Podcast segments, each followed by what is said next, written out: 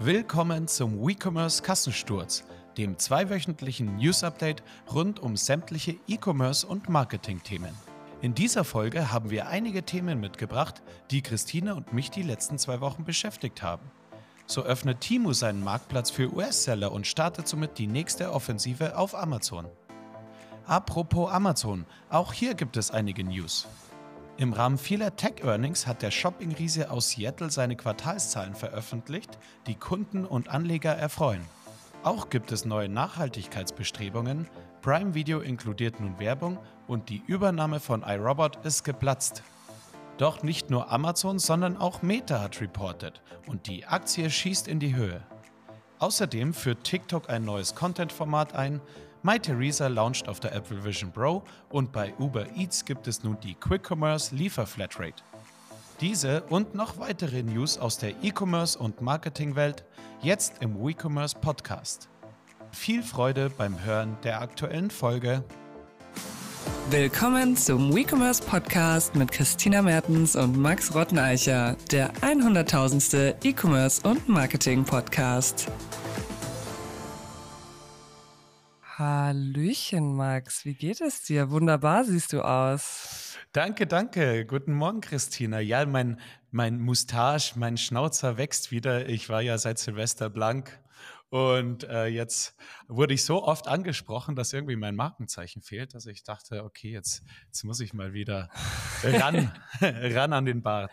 Und komplementiert wird ein wunderschöner Moustache auch wie immer von einem wunderbaren Hemd. Das ist ja eins, eins meiner liebsten Eigenschaften von dir, dass du einen wunderbaren Hemdengeschmack hast. Ja, wenn man sonst nichts drauf hat, dann äh, muss man zumindest mit den äußeren Klamotten dann auch glänzen. Äh, wie geht's denn dir? Wie war deine Woche? Meine Woche war sehr voll, sehr anstrengend. Ähm, Zurzeit sehr eventlastig, ähm, mein Arbeitsleben und man freut sich dann immer, wenn man hingeht, aber es bleibt natürlich auch Arbeit liegen. Ich war jetzt am Mittwoch auf der Founders League in München. Ich hatte schon mal im Podcast erzählt, dass ich da mal war. Da war damals war die Show in Mannheim, diesmal eben in München. Dann dachte ich mir, das kann ich mir ja nicht entgehen lassen. Ich sag mal so, an der Hotelbar gab es noch den einen oder anderen Gin Tonic und äh, dementsprechend einen darauffolgenden Schlafmangel. Und äh, der hängt mir immer noch ein bisschen in den Knochen. Bin heute auch schon wieder seit 6 Uhr auf den Beinen. Wie sieht das denn bei dir aus? Zum Glück auch unterwegs? ist ja jetzt auch Wochenende. Heute ist ja der Freitag, der 9.2. Äh, da wird hoffentlich dann dein, dein Schlaf wieder in Gleichgewicht gebracht. Ich war gestern auch auf einem Event. Man hört es vielleicht noch an meiner Stimme. Ich habe ab 9 in der Früh äh, durch geredet eigentlich. Also ähm, genau, das war natürlich sehr äh, auch ja einfach gutes Event und äh, toll zum Networken und hatte sehr viel äh, Spaß auch und gute Kontakte geknüpft und am Ende, wie du sagst, es bleibt dann trotzdem so ein äh, Tag auch Arbeit liegen, weshalb ich dann heute auch noch mal ran muss. Der Freitag ist dann doch nicht so entspannt wie in andere Freitage.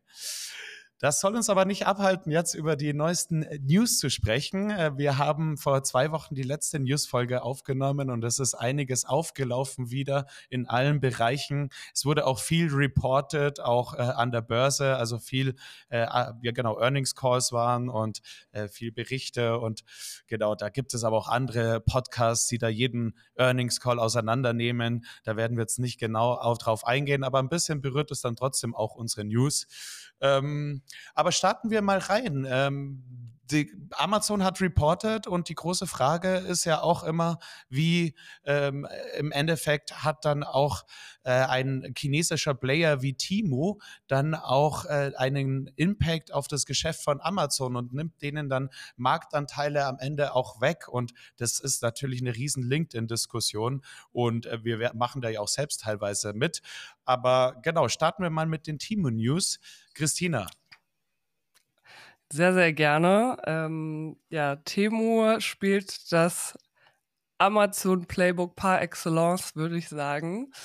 Temu äh, hat sich jetzt angeschlossen an äh, den Move, den Shein bereits letztes Jahr gebracht hat, und zwar seine Pforten als Marktplatz zu öffnen für Third-Party-Seller. Und zwar genau gesagt wird das äh, vonstatten gehen am 15. März. Ab dem 15. März 2024 können US-Seller anfangen auf Temo zu verkaufen. Und kurz darauf folgend, steht noch kein Datum fest, auch europäische Seller. Bisher waren es ja nur chinesische Seller auf der, ähm, auf der Webseite und jetzt soll das Ganze eben ein bisschen westlicher gestaltet werden, einen westlichen Anstrich bekommen. Äh, es gibt da mehrere Ziele, die Temu verfolgt. Also zum einen eine allgemeine Imageverbesserung. So Made in China hat ja bei uns einen recht schlechten Ruf. Ich assoziiere auch als erstes, wenn ich an Temu und Shein denke, schlechte Qualität und Produktionsfehler und äh, Ramsch auf gut Deutsch. Und sie wollen ein bisschen wegkommen von diesem Image. Ähm, Shein hatte ja schon angefangen mit der Akquisition von Brands, die im Westen schon etabliert waren, also zum Beispiel bei der Spark Group und unter anderem da eine der Brands Forever 21.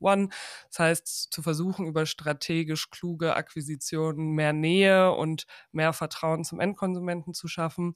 Und ich denke, dieses Ziel werden sie jetzt eben auch verfolgen mit der Marktplatzöffnung.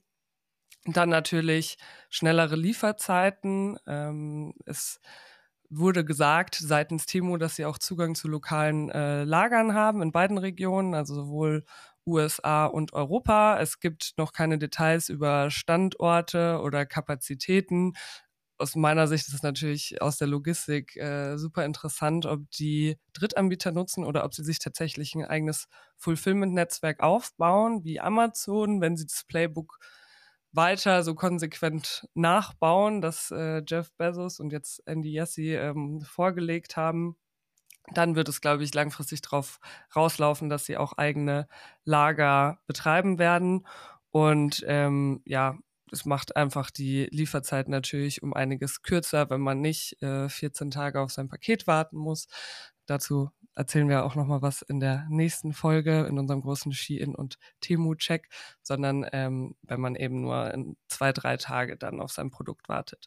Und äh, als letztes Natürlich steht auch irgendwo im Raum, dass man die politischen Wogen glätten will. Also gerade ist es ja ein bisschen so ein EU gegen China oder USA gegen China, alles was die Regulatorien betrifft rund um, äh, um den Versand aus China nach Europa und auch in die USA. Und hier will man natürlich versuchen, indem man den, den Westen einlädt und die westlichen Player dazu einlädt, in ähm, auch auf der Plattform zu verkaufen, dass man dann vielleicht bisschen aus der Ungnade rauskommt. Spannend wird auch, wie sie an die Händler rangehen wollen. Ähm, vielleicht werden sie es ähnlich machen wie Shein und tatsächlich gezielt Amazon-Händler ansprechen, wovon tatsächlich auszugehen ist. Vielleicht werden sie ja auch langfristig nach Seattle kommen, Headquarter technisch, wie manche andere Player. Dazu kommen wir später dann auch noch. Und ähm, Shein hat das eben gemacht. Also die hatten tatsächlich so ein Outreach-Template, wo sie sich dann die erfolgreichsten Amazon-Seller rausgesucht haben und die dann auch direkt äh, angesprochen und incentiviert haben, bei sich auf dem Marktplatz ebenfalls zu verkaufen. Ich bin mal gespannt. Äh, Wish und AliExpress hatten das ja damals auch versucht, äh, westliche Händler zu akquirieren für die eigene Plattform und sind weitestgehend gescheitert. Ähm, Wish ist ja komplett irrele irrelevant geworden, AliExpress natürlich nicht. Ähm, aber den er erhofften Erfolg hatte das Ganze nicht mit der Öffnung Richtung Westen. Allerdings sehe ich auch eine andere Marktsituation gerade und vor allem eine andere Businessmodell und Größensituation. Also Temo ist natürlich jetzt nochmal ein anderes Kaliber mit dem ganzen monetären Background. Deswegen kann ich mir schon vorstellen, dass die da auch sehr gute Incentivierungen finden werden. Und ähm, genau, langfristig wird es dann auch einfach spannend, weil Ski-In ja eben auch schon das Marktplatzmodell hat und äh, wie ich bei meiner Ski-In-Bestellung und Recherche äh, festgestellt habe, ist Ski-In ja gar kein ähm, reiner Fashion-Player, sondern du kriegst da wirklich von Werkzeug über Home and Living, äh, Powerbanks. Also du kriegst quasi theoretisch auf Ski-In so gut wie alles, was du bei Timo auch bekommst. Ähm, und da ist es natürlich dann nochmal spannender, je mehr sich die Businessmodelle annähern, im Sinne von offener Marktplatz, äh, ähnliches bis gleiches Produktsortiment und dann vielleicht auch die gleichen Seller wer sich von beiden dann langfristig durchsetzen wird oder ob halt beide auf dem Markt bestehen bleiben. Genau, so viel dazu. Das war's schon. Das waren die News. Temo öffnet seine Marktplatzpforten. Genau, also wenn ich, ich meine halt, also es gibt da ja auch so ein bisschen zwei Meinungen, äh, wie groß dann die Gefahr Timo für Amazon ist. Und aktuell der große Vorteil von Timo ist natürlich, dass sie die Waren so wahnsinnig günstig anbieten können. Ne? Die zahlen aber auch gerade 30 bis 35 Prozent pro Bestellung drauf, Pindudu. Das muss man auch sagen. Also es wird, äh, warum sie so günstig angeboten werden können, diese Waren, äh, natürlich, weil viele Middlemans rausgekattet werden, weil sie die Waren eben direkt aus China versenden in einer Masse, wo sie dann auch gute Konditionen bekommen von den, von den Carriern und den äh, genau, einfach Dienstleister am Ende und dann äh, die De Minimis-Riegel, also die eben dafür sorgt, dass eben diese Einzelprodukte nicht verzollt werden müssen und äh, am Ende genau, also viel quasi Man oder Kapitalpower von Pinduoduo, die sehr viel subventionieren, äh, Middleman rauscutten und die Minimis-Regel. Das würde ich mal sagen, sind so die grö größten ähm, Kosten äh, Faktoren oder Kostenvorteile, weshalb Timo halt so wahnsinnig viel günstiger ist als andere Plattformen und dann auch einen besseren Preis anbieten können als zum Beispiel ein vergleichbares Produkt auf Amazon, das hier bei Amazon im FBA-Lager liegt in Europa. Wenn jetzt aber, aber Timo ähm, am Ende jetzt halt äh, alles mehr lokal holt, also du hast die, äh, dann hast du wieder lokale Lagerkosten, äh, dann hast du auch wieder, genau, mehrere Middlemans am Ende. Irgendwann wird aber Pinduoduo auch den Geldhahn zudrehen. Und dann können sie auch nicht mehr die ganze Zeit die Waren subventionieren. Dann müssen die Preise auch steigen. Und dann äh, klärchen sich die Preise zwischen Timu und Amazon immer mehr an. Und dann glaube ich eben nicht, dass am Ende wirklich Timo da irgendwie trotzdem von der Experience eine bessere Experience hinbekommt als Amazon. Und daher glaube ich auch nicht, dass am Ende die dann eine Gefahr sind, so aktuell, äh, wenn mit den Plänen auch, dass sie jetzt mehr lokal gehen und dadurch irgendwie näher am Markt sind, weil dann sind sie eigentlich wieder wie ein ganz normaler E-Commerce-Player im Markt und äh, diese, äh, dieses Geschäftsmodell mit dem direkten Versand aus Fernost, äh, das ja denen äh, am Ende gerade so viele Vorteile und Kostenvorteile verschafft, äh, das ist ja dann am Ende gar nicht mehr existent. Also im Endeffekt deswegen bin ich da insgesamt skeptisch. Äh, du hast auch schon gesagt, Alibaba hat es ja auch schon versucht mit den westlichen Händlern, hat auch nicht geklappt. Äh, bei Timo ist, ich habe ja die Testbestellung gemacht auch. Ich habe auch, äh, wir werden nächste Woche drüber sprechen, über die Testbestellungen von Shein und Timo. Da gibt es auch noch weitere Probleme. Also alles in allem bei dem ganzen Hype um Timo bin ich da echt ein bisschen skeptisch kritischer äh, als, als manche Stimmen auch im Markt und äh, aus den genannten Gründen vor allem auch, die wir, die ich jetzt auch gerade genannt haben, äh, habe. Genau. Hast du noch zum Thema Timo noch was? Oder Timo oder Shein? Tatsächlich. Shein kommt später noch tatsächlich was. Tatsächlich hast du gerade alles gesagt, was ich auch ähm, dazu noch gesagt hatte. Ich war auch verwundert, ähm, dass der nächste Schritt im Gameplan ist, ähm, alles zu lokalisieren, macht aus Trust-Gründen natürlich Sinn. Aber wie du schon sagst, es wird halt dann eigentlich wie ein zweites Amazon, dieser extreme Kostenvorteil, weiß ich nicht, wie die den anderweitig rausholen wollen.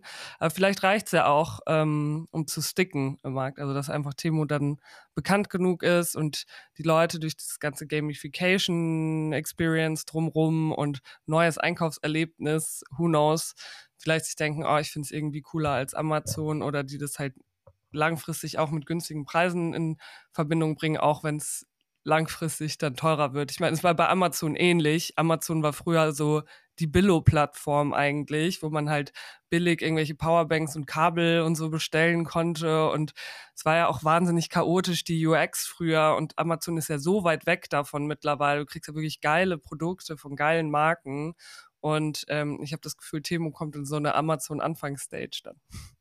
Es ist so eine, sagen wir mal, so eine Zwischenphase. Also als Amazon gestartet ist, haben sie ja nur mit Marken zusammengearbeitet. Du hast nur mit den großen Publishern, nur mit den großen Markenherstellern gearbeitet. Die waren alle Vendoren, da gab es den Marktplatz noch gar nicht. Ne? Und deswegen war Amazon schon in der Anfangsphase eigentlich nur eine Plattform für Marken, der große Online-Shop. Dann haben sie den Marktplatz aufgestalten. Irgendwann sind die ganzen China-Seller gekommen. Die haben dann eben, äh, das ist die Phase, die du dann auch beschreibst, die haben dann sehr aggressiv auch auf Amazon sich gelistet, geworben, waren sehr laut und am Ende deswegen äh, ist es dann in so eine Richtung, also ist der Eindruck in so eine Richtung gekommen, auch äh, dass Amazon dann äh, teilweise zur Billo-Plattform wurde. Aber wie du auch schon gesagt hast, die großen Marken gibt es da natürlich eben auch und die sehe ich eben auf Timo auch gar nicht. Also die sehe ich weder auf Timo ähm, jetzt im aktuellen Zustand noch in einem späteren Zustand, wenn das Ganze lokalisiert ist.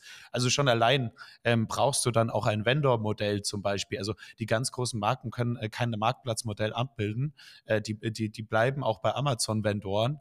Äh, und deswegen, ähm, das, das, da müsste Timo nochmal komplett ähm, äh, komplett umstrukturieren. Kann alles ja auch passieren, ne? muss ja sein. Aber ich nur persönlich, ich bin auch biased, ganz klar, aber ich bin da auch äh, ganz klar skeptisch. Ich glaube, ein Punkt ist halt zusätzlich noch, dass Amazon halt eine US-amerikanische Firma ist, wo halt westliche Brands auch tendenziell mehr Vertrauen zu haben. Also ich meine, die USA ist auch nicht damit äh, dafür bekannt, dass sie die Vorreiter im Datenschutz sind, aber irgendwie salopp gesagt hat man ein besseres Gefühl, wenn ein US-Konzern sensible Daten verarbeitet, als jetzt vielleicht ein chinesischer. Und da bin ich eben skeptisch, ob Brands, gerade große Brands, die auch viel Reputation zu verlieren haben und eben auch Angst davor haben, kopiert zu werden und nachgebaut zu werden, ob die genug Vertrauen aufbringen könnten, jemals, um zu sagen, okay, ähm, wir starten auf Temu, weil du gibst natürlich auch immer Daten über, über dich und dein Unternehmen ähm, frei. Genau, dann kommen wir doch, äh, kommen wir doch zu Amazon. Du bist ja unser Amazon-Experte aus äh, offensichtlichen Gründen, deinem beruflichen Background. Und da gab es ja eine ganze Reihe von News schon wieder. Deswegen machen wir heute mal einen kleinen Amazon-News-Blog, würde ich sagen. Genau, wir haben vor zwei Wochen gar nicht über Amazon gesprochen, ist mir aufgefallen und Amazon hat eigentlich immer was zu berichten und jetzt habe ich so ein paar Amazon News auch zusammengefasst. Im ersten Schritt, äh, das hat Amazon äh, selbst veröffentlicht, diese Woche im Blogbeitrag zum Thema äh, Verpackungsvermeidung und wir sind ja auch im Sustainability Monat, ne? also das ist jetzt ja so, so halb offiziell unser WeCommerce Sustainability Monat, aber wir haben eben auch ein paar spannende Gäste und sprechen dann eben auch über, äh, wir haben Modelle Fälle in, in den nächsten Folgen. Deswegen äh, passt es jetzt eigentlich ganz gut, die News, dass eben Amazon Verpackungen vermeidet und in den letzten vier Jahren Verpackungsmaterial um 50 Prozent reduziert hat, wobei man auch sagen muss, äh, ich war ja selbst bei Amazon von 2015 bis 2022. Damals gab es schon Programme, also auch äh, Ende der äh, 2010er Jahre, äh, das hieß Frustration Free Packaging für Vendoren. Also du kannst ja auch nur so viel Verpackungsmüll vermeiden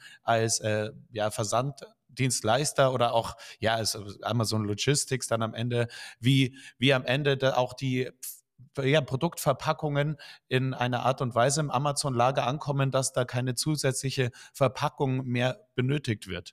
Und äh, das ist eben äh, dieses Frustration-Free Packaging-Programm, äh, das eben schon sehr lange aktiv ist. Und man kennt es ja selbst schon von seinen Bestellungen, dass manche Bestellungen wirklich im Originalkarton ankommen, andere wiederum eben nicht. Also das ist eben dann so im, im hängt auch davon ab, inwiefern da auch Vendoren bei diesem Mod äh, Programm mitmachen, Frustration-Free Packaging. Die werden dann auch incentiviert bei diesem Programm. Also die haben dann auch Kostenvorteile dadurch und äh, genau darüber hinaus äh, natürlich, dass sie auch was Gutes tun für die Umwelt. Das gleiche gibt's auf der Seller-Seite äh, mittlerweile auch. Das heißt SIP, das Programm Ships in Product Packaging. Also da kannst du als Seller genau das Gleiche sagen, äh, auch schon länger, dass du eben die Produkte so anlieferst ins Lager beim FBA-Programm, dass sie dann gar nicht mehr verpackt werden müssen. Dadurch kriegen die Seller auch Kostenvorteile äh, bei den äh, Versandkosten äh, im FBA-Programm. Ist natürlich auch für sie ein Beitrag zur Umwelt und haben dann aber noch zusätzlich, also auch für natürlich Vendoren, wenn du selbst am Ende bestimmst, wie die Verpackung ausschaut, die am Ende, der Versandkarton ausschaut ja am Ende, dann kannst du das natürlich auch noch für irgendwelche Branding-Zwecke und so nutzen. Also da kannst du natürlich das schon auch für dich vorteilhaftig nutzen, äh, dass es dann auch noch so einen Brand-Impact hat. Also das ist dann natürlich auch nochmal ein zusätzlicher Vorteil, wenn es nicht in so einem neutralen Amazon-Karton ankommt.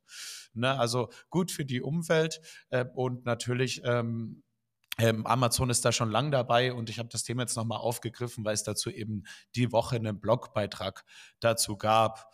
Und äh, genau, wir hatten ja auch schon über andere Modelle in der Vergangenheit gesprochen, über ähm, ja, Mehrweg, Versandsysteme äh, etc. Also da werden wir auch in Zukunft noch mal im Podcast im Detail sprechen. So viel sei schon mal gesagt. Aber da wird passiert auch so schon viel im Markt in die richtige Richtung, weil die, ja genau, also das größte Problem aus meiner Sicht oder ist generell im E-Commerce ist dieses äh, Verpackungsproblem und diese ganze Müll und diese CO2-Emissionen, die bei den ganzen Versandverpackungen dann eben auftreten. Also mein Traum wäre es, wenn es eine Verordnung gäbe, die Brands vorschreibt, dass man Kartons wiederverwerten muss. Also ich fand aus der letzten Folge mit Christian Schuster von Mit Ecken und Kanten, wer die Folge noch nicht gehört hat, gerne reinhören. Unfassbar sympathischer Typ, äh, der CEO von einem sogenannten Unperfekt-Shop, wo B und C Ware von Brands, also keine, keine gebrauchte Ware, keine Secondhand-Ware, sondern Neuware mit kleineren Makeln an Endkunden verkauft wird. Und was ich so geisteskrank sympathisch finde an diesem Online-Shop, ist, dass die einfach alte Kartonagen wiederverwenden. Da sind dann mit Edding irgendwelche Sachen drauf geschrieben oder ähm, irgendwelche Stempel drauf, alte Etiketten, halb eingerissen und ich finde, es passt ähm, auf jeden Fall dort auch zum Branding, was ja ein Unperfekt-Shop ist.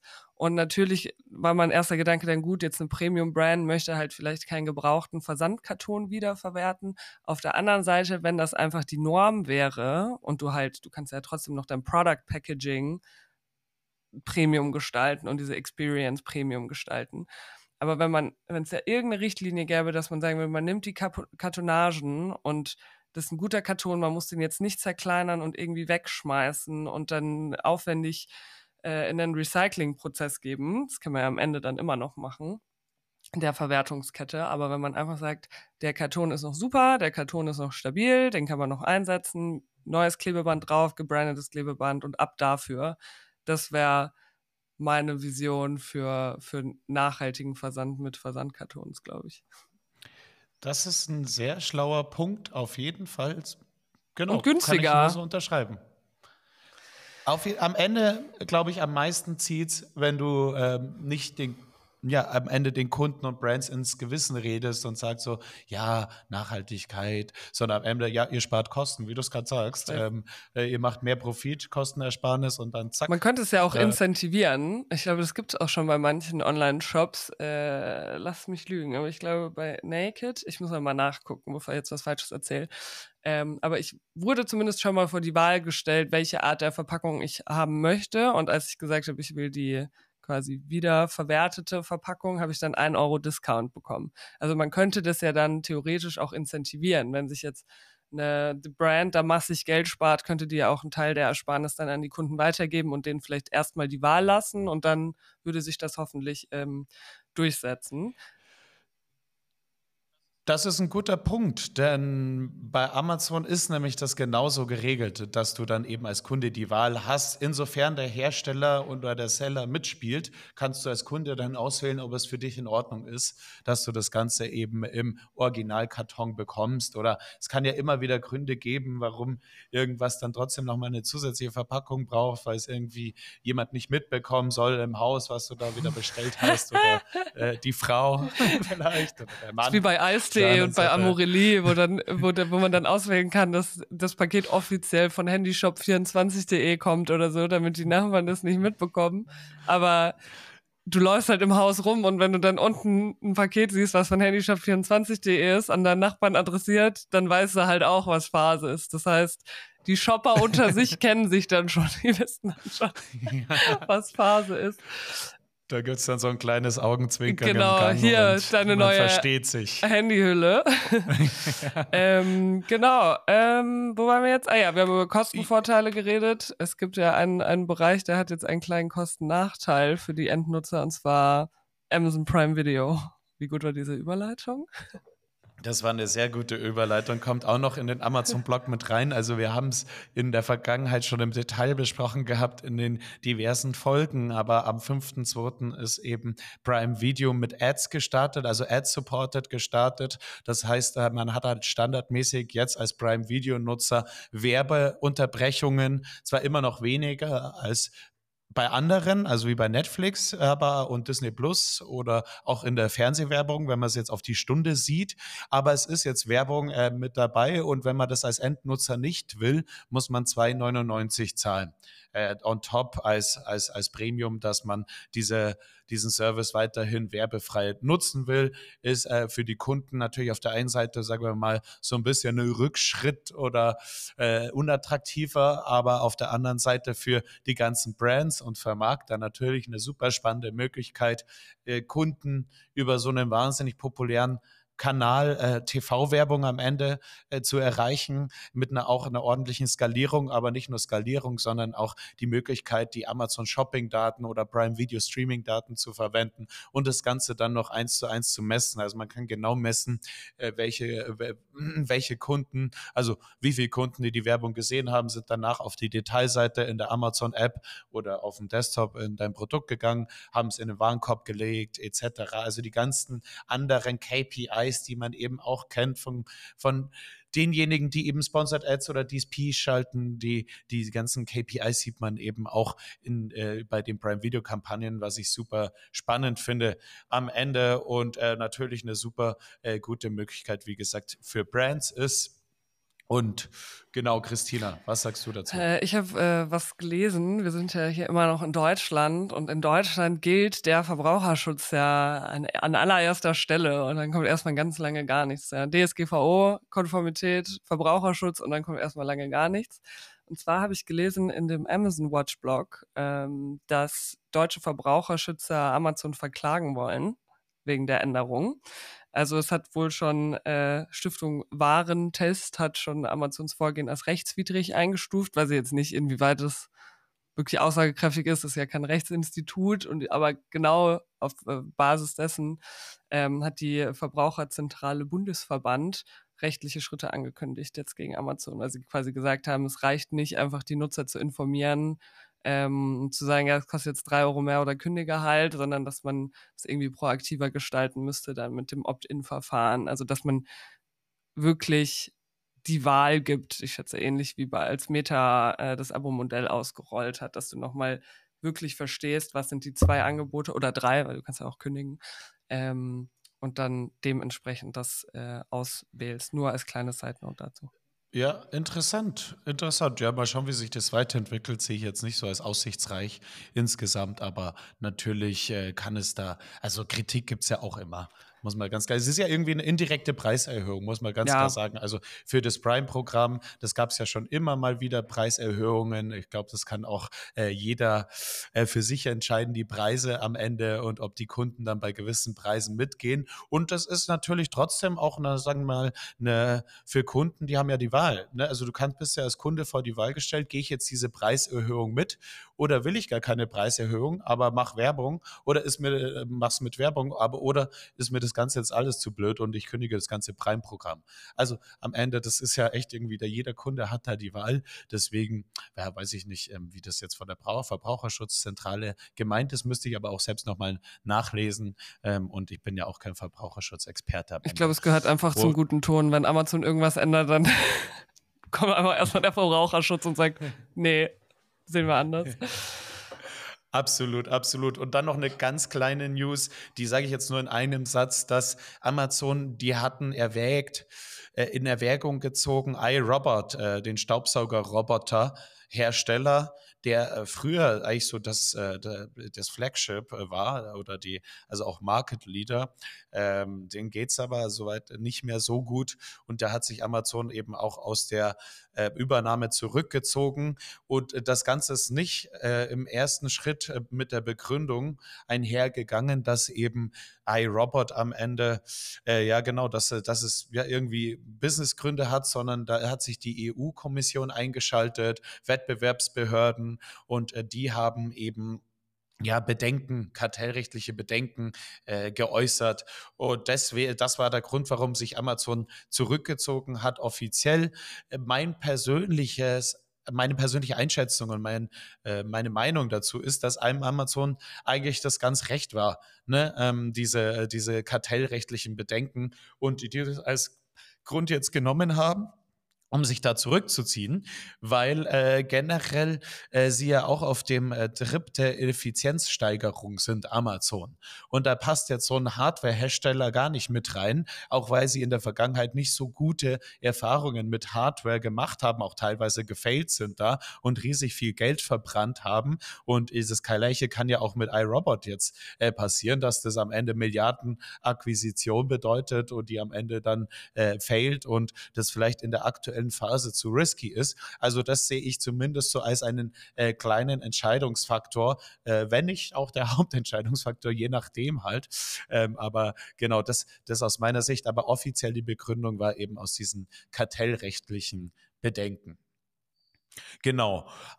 Irgendwelche Kommentare von deiner Seite? Nö. Dann gehen wir weiter zum letzten äh, Bereich Amazon äh, News und zwar Genau, es hat Amazon natürlich, da haben alle spannend drauf gewartet. Am 1.2. haben sie die Earnings reported und äh, zwar die Q4 Earnings. Und es war ja auch immer die Frage, wie inwiefern ist es denn Q4 gelaufen für Amazon? Gerade weil auch Timo und Shein so massiv in Q4 Präsenz gezeigt haben, so massiv auch äh, versendet haben in Q4. Da war natürlich schon so ein bisschen, okay, hat da jetzt die äh, Amazon-Aktie drunter gelitten, haben auch da irgendwie die äh, Sales-Zahlen äh, drunter gelitten und man muss sagen, vielleicht, aber im Endeffekt hat Amazon trotzdem abgeliefert, also sehr stark abgeliefert, denn das Marktplatzgeschäft ist hier over hier um 20 Prozent gestiegen gestiegen. Äh, dann äh, das Handelsgeschäft um neun Prozent, auch äh, sehr unüblich, muss man sagen, ähm, in, äh, in der äh, aktuellen Phase.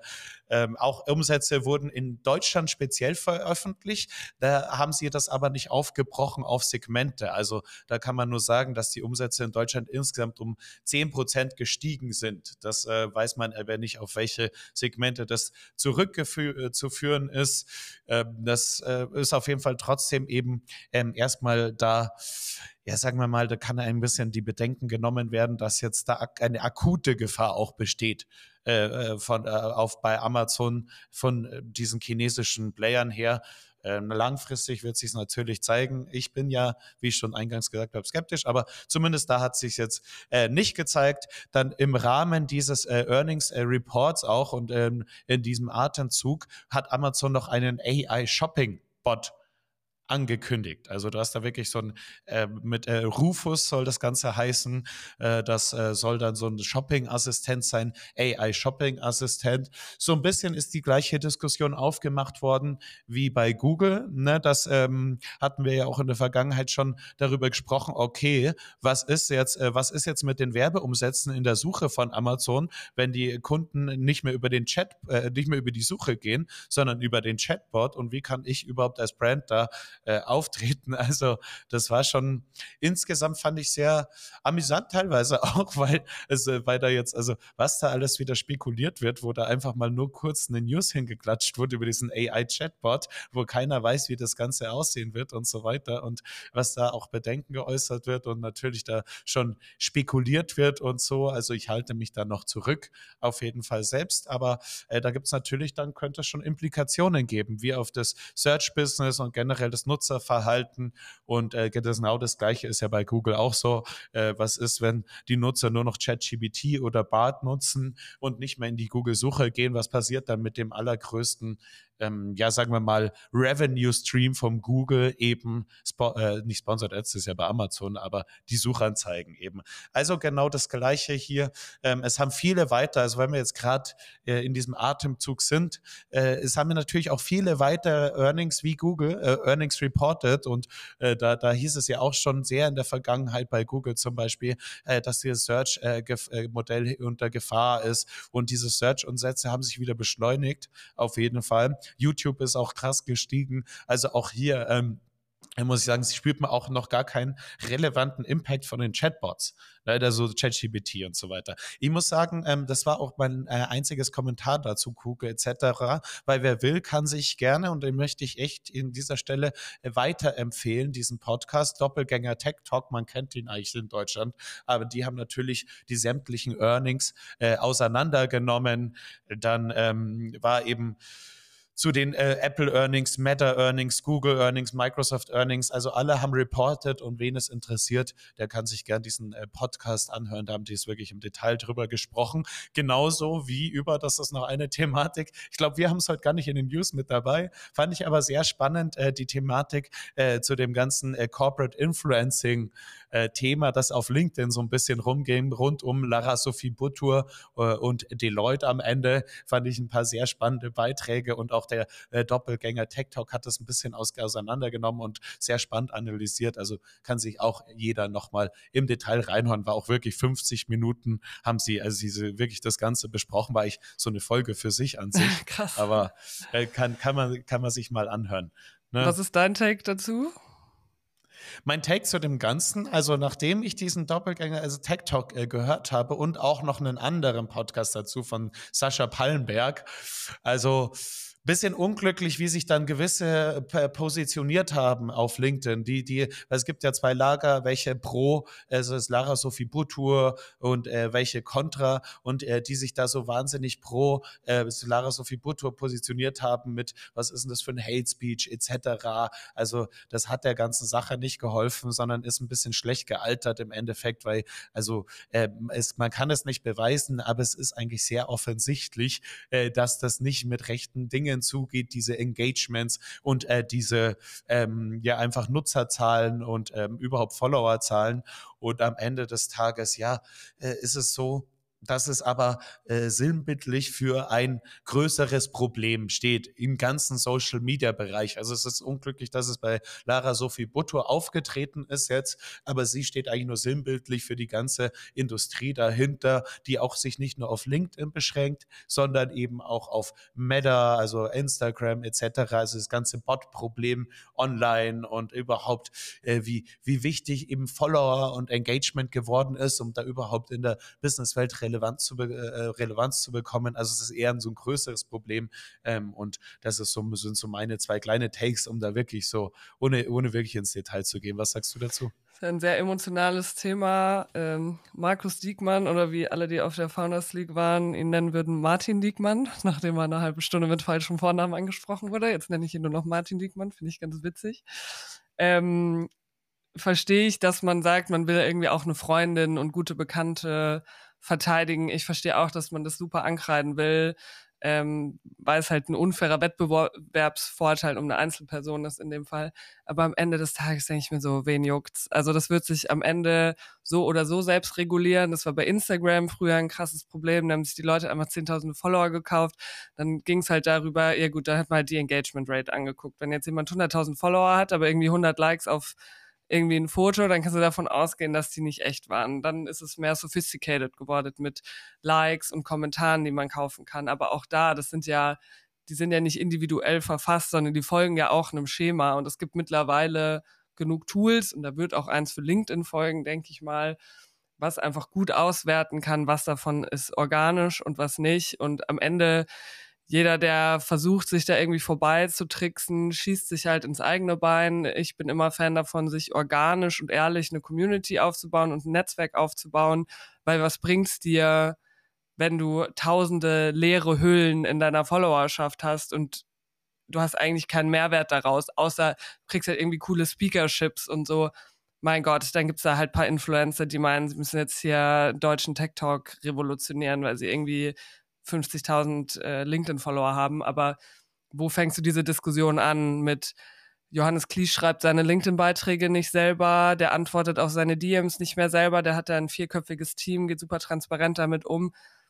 Bin ich zum Beispiel jetzt auch kein Fan von, weil ich mir denke, es geht ja eigentlich um so einen authentischen Austausch. Ich will ja wirklich wissen, was die Person denkt und vielleicht stammen auch die Gedanken aus seinem Kopf, aber ich finde spätestens beim so Kommentare beantworten oder Nachrichten beantworten, da denke ich mir, ich will nicht deine, also ich will nicht die Meinung von deiner LinkedIn Social Media Managerin wissen, ich will deine Meinung wissen, weil du bist ja derjenige, der das Unternehmen aufgebaut hat.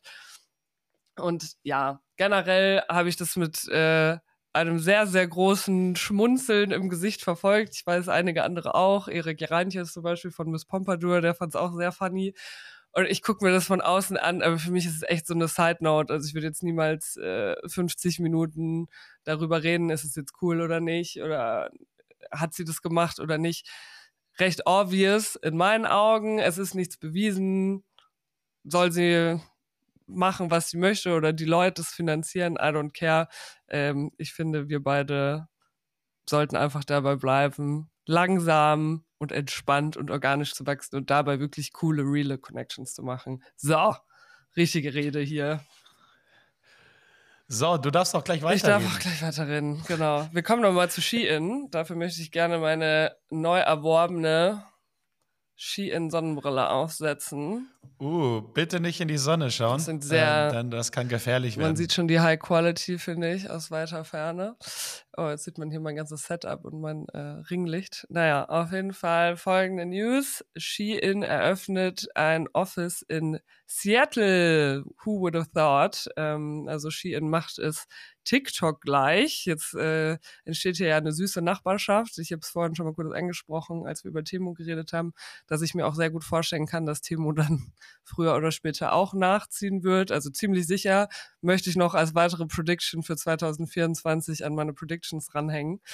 Ähm, und zwar wird es nicht einfach nur ein, ähm, ein normales Office sein, sondern ein richtiger Hub.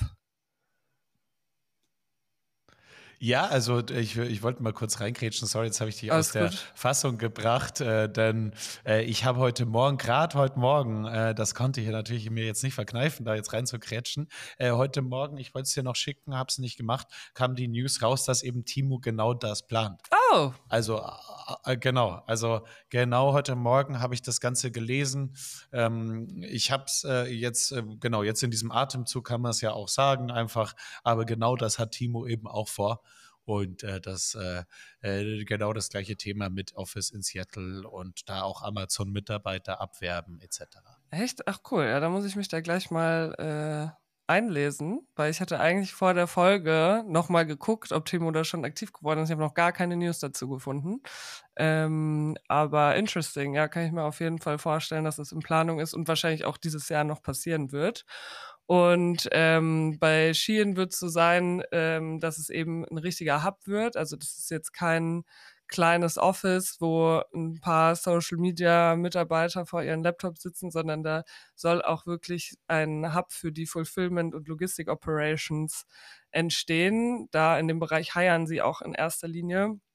Bis Ende des Jahres sollen 50 neue Mitarbeiter dort einziehen und ähm, ich glaube, Amazon muss sein Bonusprogramm für die eigenen Mitarbeiter ein bisschen hochschrauben, weil es ja auf der Hand liegt, dass ähm, Shein wahrscheinlich auch versuchen wird, dann Mitarbeiter zu poachen von ihrem Nachbarn. Und da muss ich sagen, langsam muss Amazon da mal sich ein bisschen umschauen. Links TikTok, rechts Shein, bald äh, hinten dran noch Temu. Ähm, und natürlich werden die wahrscheinlich mit sehr guten Incentive-Programmen und so Career-Optionen kommen. Und äh, um da die eigenen Mitarbeiter zu halten und vor allen Dingen zu versuchen, dass kein Unternehmenswissen scharenweise abwandert in die größten Konkurrenten, die Amazon eigentlich derzeit hat auf dem Markt. Ja, da sollte es wohl einige Boni hageln. Das war's zu der News. Hast du dort irgendwas hinzuzufügen?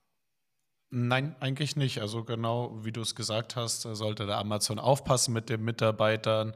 Ähm, ist aber einfach auch, der Arbeitsmarkt ist äh, genauso frei wie jeder andere Markt daneben auch und ist auch einfach nur ein Markt mit Angebot und Nachfrage. Und wer einfach der attraktivere Arbeitgeber ist, zu dem gehen die Mitarbeiter dann hin. Attraktivität äh, ist, ja genau, bestimmt sich in verschiedenen Richtungen und da muss halt einfach Amazon weiterhin ein sehr guter Arbeitgeber sein und äh, den Mitarbeitern eben auch äh, was anbieten, dass sie auch dann nicht zu diesen Wettbewerbern abwandern, wie du es gerade gesagt hast.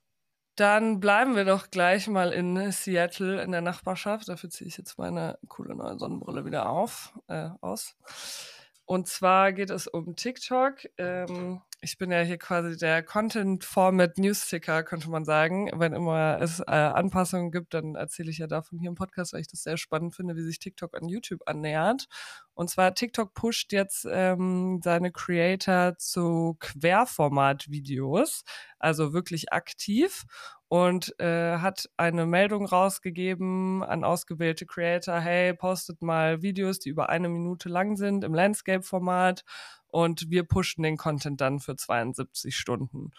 Und das ist nicht so, wie man es äh, von YouTube kennt, dass man ein Video in Hochformat guckt und dann sieht man es irgendwie klein und dann dreht man das Handy und es wird automatisch im Landscape-Format gezeigt, sondern da gibt es auch wirklich so einen kleinen Button, den dann der User auch auswählen kann, was ich persönlich ganz ähm, entspannt finde, muss ich sagen, weil dann muss ich nicht zwangsläufig, wenn ich mein Handy mal drehe oder so, in diesen, in, in dieses Format rutschen. Und äh, Voraussetzungen, um gepusht zu werden, Video muss länger als eine Minute sein, den Account muss es länger als drei Monaten geben, keine Lip-Syncing-Videos, was ironic ist, weil das ja eigentlich so der Ursprung von äh, TikTok und oder Musically war Lip-Syncing und äh, kleine silly Tanzvideos, aber wird jetzt nicht mehr so gerne gesehen und keine Reposts, also man kann jetzt nicht einfach alte Videos äh, recyceln, weil die wollen ja kein Duplicate Content. Ähm, so viel dazu. Und dann habe ich noch eine kleine Side News. Es gibt einen Rechtsstreit schon länger zwischen, ähm, oder was heißt Rechtsstreit? Es gibt einen Streit zwischen TikTok und Universal. Und zwar wirft Universal TikTok vor, dass sie nicht ausreichend äh, gut bezahlen für den Content, den sie nutzen, in dem Fall Musik. Und jetzt ist tatsächlich das, ähm, die, die Lizenzverhandlungen sind gescheitert, also sind zu keiner Vereinbarung gekommen. Und eigentlich ähm, hat Universal angekündigt, ab 31.01. keine Inhalte mehr für TikTok zu lizenzieren. Allerdings, ähm, ich weiß nicht, ob Universal US und DE irgendwie gesplittet ist. Ich habe jetzt vorhin mal geguckt. Also Drake ist ja zum Beispiel bei denen unter Vertrag. Ich glaube Chiagu. Und dann habe ich mal geguckt und die Sounds sind immer noch verfügbar. Also I don't know, vielleicht wird es auch jetzt stufenweise der Content runtergenommen oder es gilt nur für USA. Das war jetzt in den News nicht ersichtlich, aber auf jeden Fall ist Universal angepisst und TikTok ist angepisst auf Universal und da ist ein, ein kleiner Streit im Gange. Vielleicht einigen sie sich ja doch noch und deswegen wurde der Content auch noch nicht runtergenommen. Ist natürlich jetzt die Frage, wer am längeren Hebel sitzt. Und äh, genau, da gibt es auch viele Meinungen, dass das natürlich TikTok Safe, ist. würde ich, am Ende. Würde ich unterschreiben, 100%. Denn ähm, genau, äh, Universal kann nicht ohne TikTok, aber TikTok kann ohne Universal. So, also so viel ist am Ende schon irgendwie klar. Es darf natürlich kein PR-Desaster dann für äh, TikTok werden, weil es geht ja hier wirklich um riesige Superstars, äh, die Universal unter Vertrag Drake, hat. Also Taylor Universal Swift. ist bei mit all, mit Abstand das äh, wirklich größte Plattenlabel ähm, der Welt. Und da sind auch wirklich die allermeisten der größten Stars unter Vertrag. Und mit diesen großen Künstlern will man sich natürlich am Ende dann auch nicht verscherzen als so eine Plattform wie äh, TikTok, aber eben deswegen denke ich auch, also äh, ich glaube, die Incentives sind schon auch gesetzt für beide, dass sie sich irgendwie einigen äh, müssen am Ende und es, dass sie das auch werden, aber insgesamt zeigt es schon auch so ein bisschen die Macht von TikTok. Ja, also ich sehe es in meinem Spotify. Ich bin ein großer Fan von der Discover Weekly Playlist, die dir eben monat, äh, wöchentlich, wie der Name schon sagt, Discover Weekly monatlich, wöchentlich ähm, neue Songs reinspielt. Und super oft, also wirklich seit einem halben Jahr, ist mindestens ein Song, den ich von TikTok kenne, in dieser Discover Weekly. Es wird wahnsinnig gepusht. Und ähm, die Leute, auch ich, ich entdecke so viel Musik über TikTok. Wenn Universal da jetzt gar nicht mehr am Start sein sollte und dann auch langfristig keine Einigung gefunden wird, kann ich mir sogar letztlich vorstellen, dass es ein Kriterium für Künstler ist, zu welchem Label sie gehen wenn sie wissen, dass sie halt nicht bei TikTok gepusht werden, wenn sie bei Universal sind. Deswegen so viel dazu. Wir werden natürlich über News und Entwicklungen werden wir natürlich berichten. Absolut. Und es gibt auch äh, noch weitere News. Es ist so viel Spannendes passiert, denn es geht mal wieder um VR.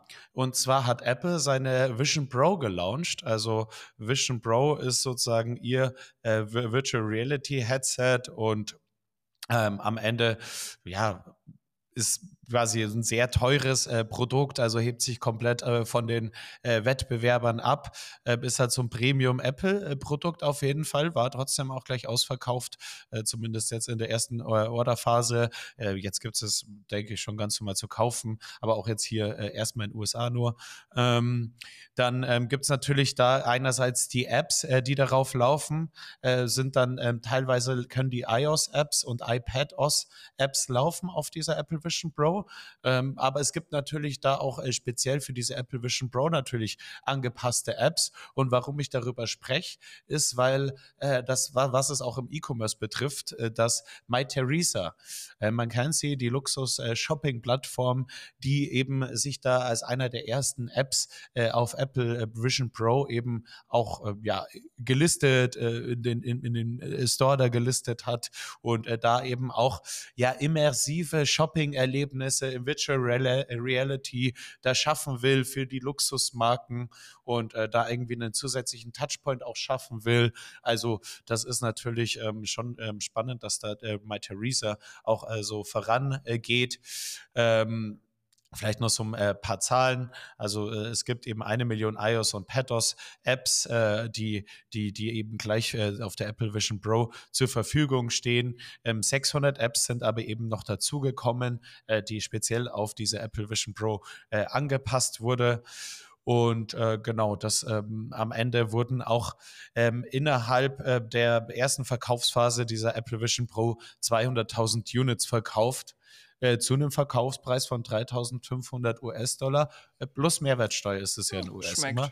Also das ist schon auf jeden Fall eine Ansage. Denn noch wenn du das jetzt Ganze, diese Umsätze, die da jetzt auftreten, 200.000, wenn du das dann ähm, mal 3500, dann brauche ich jetzt gar nicht ähm, einen Taschenrechner zirken, weil das musst du dann erstmal irgendwie, diese, diese Zahlen müssen dann erstmal in die Nähe von irgendwie einem iPad oder iPhone kommen. Also das ist meilenweit entfernt und wie viel mehr die von dieser Apple Vision Pro äh, die verkaufen müssen, dass das mal irgendwie auf einen Level kommt, dass das überhaupt Relevanz zeigt in ihren äh, Umsätzen. Also das ist dann schon auch echt die große Frage. Wie weit äh, kommt, kommt Apple damit mit diesem äh, VR-Headset Apple Vision Pro, zumindest in dieser Preisrange? Wahrscheinlich werden sie es wie, wie viele Hersteller halt jetzt die, diese Premium-Version ähm, ähm, und dieses Premium-Modell launchen und da wirklich ähm, erstmal so äh, die Apple-Nerds äh, und Apple äh, äh, wirklich Hardcore-Fans damit abholen, die sich auf jeden Fall kaufen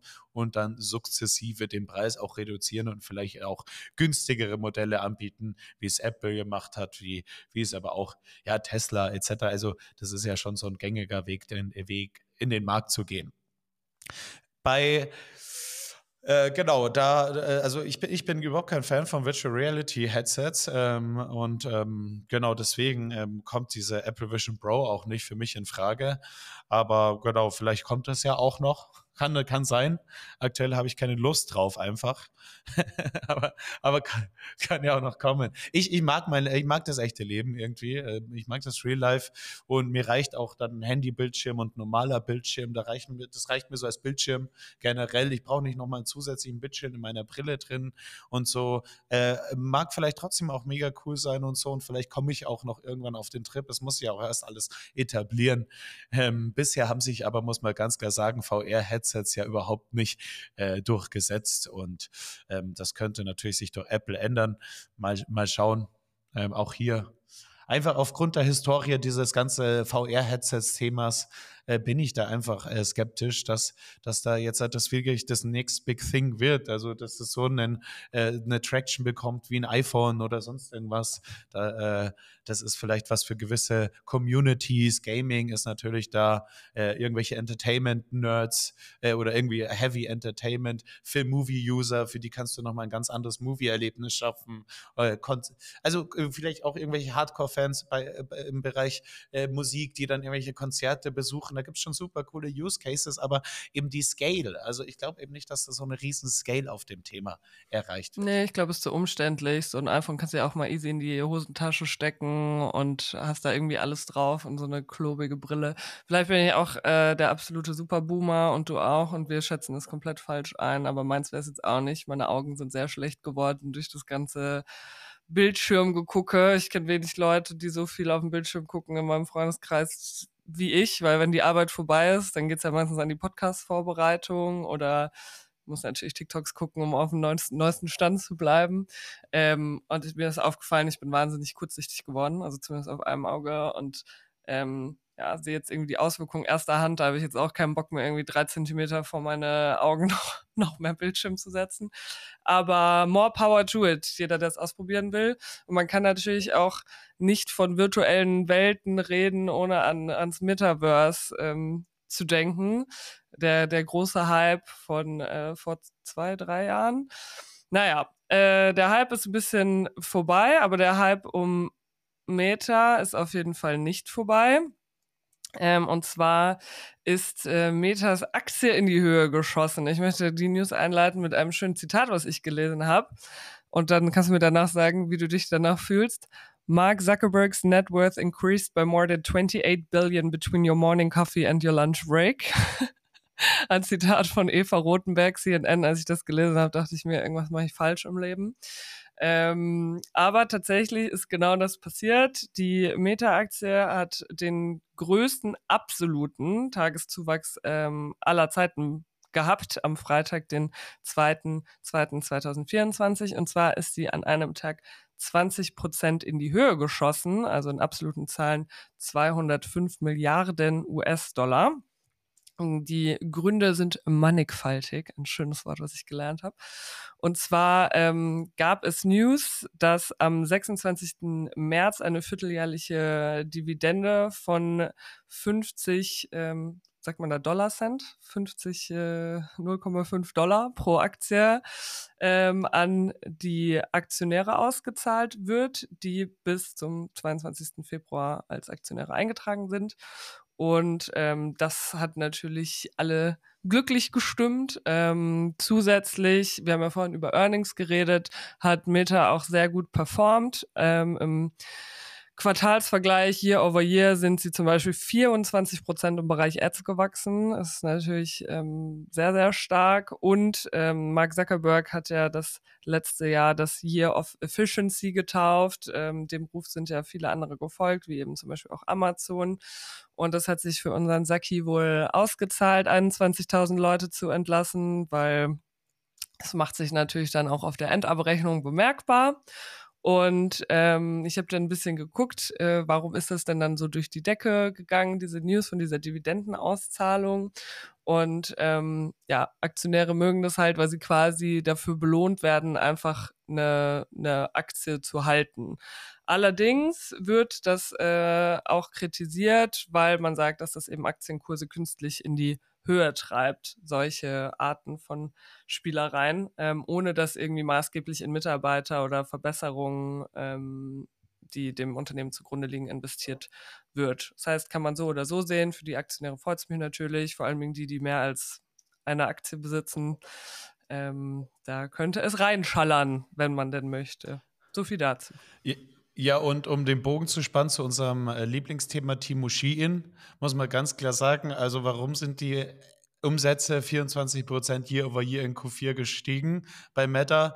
Also da wird sich TikTok natürlich auch gefreut haben, aber ähm, Meta genauso, weil äh, Timo und Shein hat natürlich haben Milliarden. Also es geht da wirklich um Milliarden, äh, die sie auf diesen zwei Plattformen ausgegeben haben im letzten Jahr. Und äh, das ist natürlich dann schon auch ein bisschen der Rückenwind gegeben. Äh, zudem natürlich, dass sich überhaupt Q Q4 generell insgesamt positiv entwickelt hat und äh, viele Marken auch investieren investiert haben und äh, am Ende äh, ja das eigentlich ein ganz gutes Quartal im E-Commerce war und generell auch überall anders und ähm, da auch Marketing-Spends da, dahinter standen. Ähm, Genau, was ich schon spannend finde, ist, dass äh, Facebook oder Meta da eine Dividende jetzt äh, zahlt, weil das, das, äh, also das steht ja schon irgendwie für einen gewissen Reifegrad. Also du bist dann anscheinend jetzt irgendwie von einem Growth Stock äh, zu einem, ähm, genau, zu einem Value Stock hast du dich dann entwickelt als Meta. Also äh, weil, weil Growth Stocks sozusagen ja auch keine Dividende zahlen, weil sie alle Gewinne wieder reinvestieren ins Wachstum und in neue Geschäftsbereiche etc. Was Meta trotzdem auch noch macht. Also vor allem ähm, die äh, machen es jetzt wieder mehr Investitionen ins Metaverse, habe ich gelesen. Also ähm, das, äh, äh, wie heißt es, ähm, Reality Labs heißt mhm. ja so der Arm. Und in AI. Genau, AI sowieso, klar. Also wer investiert nicht in AI? genau. War auch gestern vielleicht eine kleine Anekdote, war ja auch schon ein bisschen äh, auf diesem AdTech Summit, wo ich gestern war, äh, wurde es auch so ein bisschen, ja, so ein kleines ironisches Kommentar dazu gesagt, so ja, okay, ähm, AI ist ja einfach nur ein neuer Begriff äh, für ja, Machine Learning, was ja eigentlich schon viele seit 2015 machen. Ähm, ich habe seit 2015 äh, bei, bei Amazon über Machine Learning gesprochen und wie die Amazon DSP äh, über Machine Learning irgendwie die Werbung aboptimiert. Jetzt wird's halt äh, AI geheißen, aber oftmals eben wird es so ein bisschen verwechselt, weil das äh, generative AI-Thema, das ist ja ein ähm, also es gibt Machine Learning, Deep Learning, generative AI und dieses generative AI-Thema ist ja so ein neues, aber ähm, kleine, kleiner Take dazu. Ähm, genau, aber äh, Meta auf jeden Fall, ähm, ich ärgere mich so ein bisschen, dass ich die Aktie nicht gekauft habe, aber ich bin auch nicht so der Aktienhändler. ähm, aber, äh, hätte ich mal, hätte ich mal zuschlagen sollen. Hast du Aktien? Hast du die Meta-Aktie? Nö. Nö. Gut. Wir machen weiter. Wir sind auch schon so ein bisschen am Ende unserer Aufnahmezeit, äh, merke ich gerade. Und äh, dann gehe ich einfach ganz kurz durch zwei Themen durch. Dieses Otto-Packaging-Thema muss man natürlich sagen, hätte ich vorher auch anbringen können, denn ähm, nicht nur Amazon ja reduziert Versandverpackungen und äh, Amazon am Ende ja äh, versucht da einfach äh, den Impact auf die Umwelt und damit meine ich den negativen um Impact zu äh, reduzieren, sondern auch Otto natürlich. Und die haben da ähm, äh, irgendwie mit Wild Plastic eine Kooperation. Die äh, äh, äh stellen Versandtaschen aus Plastikabfällen und haben die dann gemeinsam eben diese Versandtaschen mit Wild Plastic entwickelt seit 2020 und die graduell jetzt eingeführt. Und äh, jetzt im Januar 2024 haben sie eben das Ziel erreicht, dass äh, 100 Prozent äh, der Versandtaschen aus Wild Plastic hergestellt werden und verschickt werden, äh, was natürlich positiv ist. Und dadurch wurden äh, 740.000 Kilogramm CO2 gespart. Also ähm, genau, muss man doch dazu sagen, äh, alle arbeiten, alle, alle, alle Play arbeiten an so nachhaltigeren Lösungen außer Ski in Team. aber, äh, aber, ja, ganz klar, muss man ja, sagen. Also, das ja. muss natürlich als Konsument die Entscheidung auch treffen, welche, äh, welche Plattform du da unterstützt. Weil äh, das ist ja nicht der einzige äh, Sustainability, das einzige Sustainability-Bedenken bei Schiene und Temo. Ähm, genau, das war die eine News eben von Otto noch, äh, Versandtaschen, die ich äh, im Rahmen unseres Sustainability-Monats und natürlich auch passend eigentlich zur News davor von Amazon. Und dann noch eine letzte News von meiner Seite Seite. Wir sprechen ja oft über das Thema Food Commerce ähm, und auch ähm, am Ende die ja, Quick äh, Commerce Player wie Flink und äh, wie auch Getir und Gorillas damit eben auch. Und in der Vergangenheit haben wir ja zum Beispiel darüber gesprochen, dass diese Player auch, also ähm, am Ende diese, ja, also auf der einen Seite die Quick Commerce Player auch alle andere Dinge als Lebensmittel anbieten und auch äh, die ganzen ja, Delivery Apps wie Lieferando und Volt auch äh, mehr und mehr in ja die Food Themen reingehen äh, und äh, zum Beispiel auch Supermarkt und äh, auch äh, ja generell Produkte ausliefern eben und da ist jetzt eine spannende News gekommen. Und äh, zwar hat ähm, ja Flink und Getir sich in Uber Eats integriert.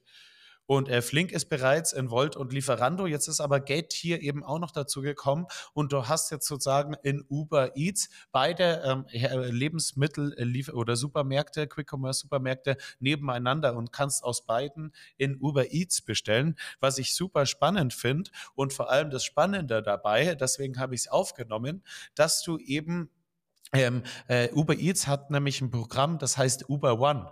Das heißt, für 4,99 ähm, hast du so eine Lieferflatrate. Mhm. Das gibt es bei Geil. Uber Eats. Und das betrifft eben auch diese äh, Lebensmittel-Supermärkte äh, oder so, also die Supermarkt-Apps, sozusagen auch ähm, am Ende ein Flink und ein Get hier. Und das wurde eben auch für DE freigeschalten. Das ist nämlich nicht auch in allen Märkten so, dass das Uber One dann auch für die Quick Commerce Player äh, zählt, also auch äh, für Flink und Getty, wie gesagt, und da in Deutschland eben zählt es. Das heißt, ähm, finde ich schon ein sehr compelling Angebot jetzt als Endkunde. Du zahlst 4,99 und dann hast du so eine Lieferflatrate und musst auf diese äh, Liefer-Supermarktprodukte äh, eben nicht noch eine extra Liefergebühr zahlen. Also finde ich schon äh, spannend. Ähm, genau. Macht Sinn. Cool. Schauen wir mal, wie sich das weiterentwickelt. Finde ich auch interessant, das geht ihr Flinks äh, Steps nachläuft. Auf jeden Fall. Ja, also da auch da, also ich fühle mich immer so ein bisschen auch boomermäßig, weil ich auch hier skeptisch bin, einfach auch aus der Vergangenheit heraus, dass ich sage, okay, jetzt gibt es in Volt, gibt es schon seit Jahren die Möglichkeit, dass du dich als Shop da listen kannst und am Ende, wer bestellt dann trotzdem in diesen Shops und das, also es hat bisher das Thema keine Traktion bekommen, so, so attraktiv wie es gilt, äh, äh sich auch anhört und so. Bisher bestellst du halt auf Volt trotzdem nur Essen.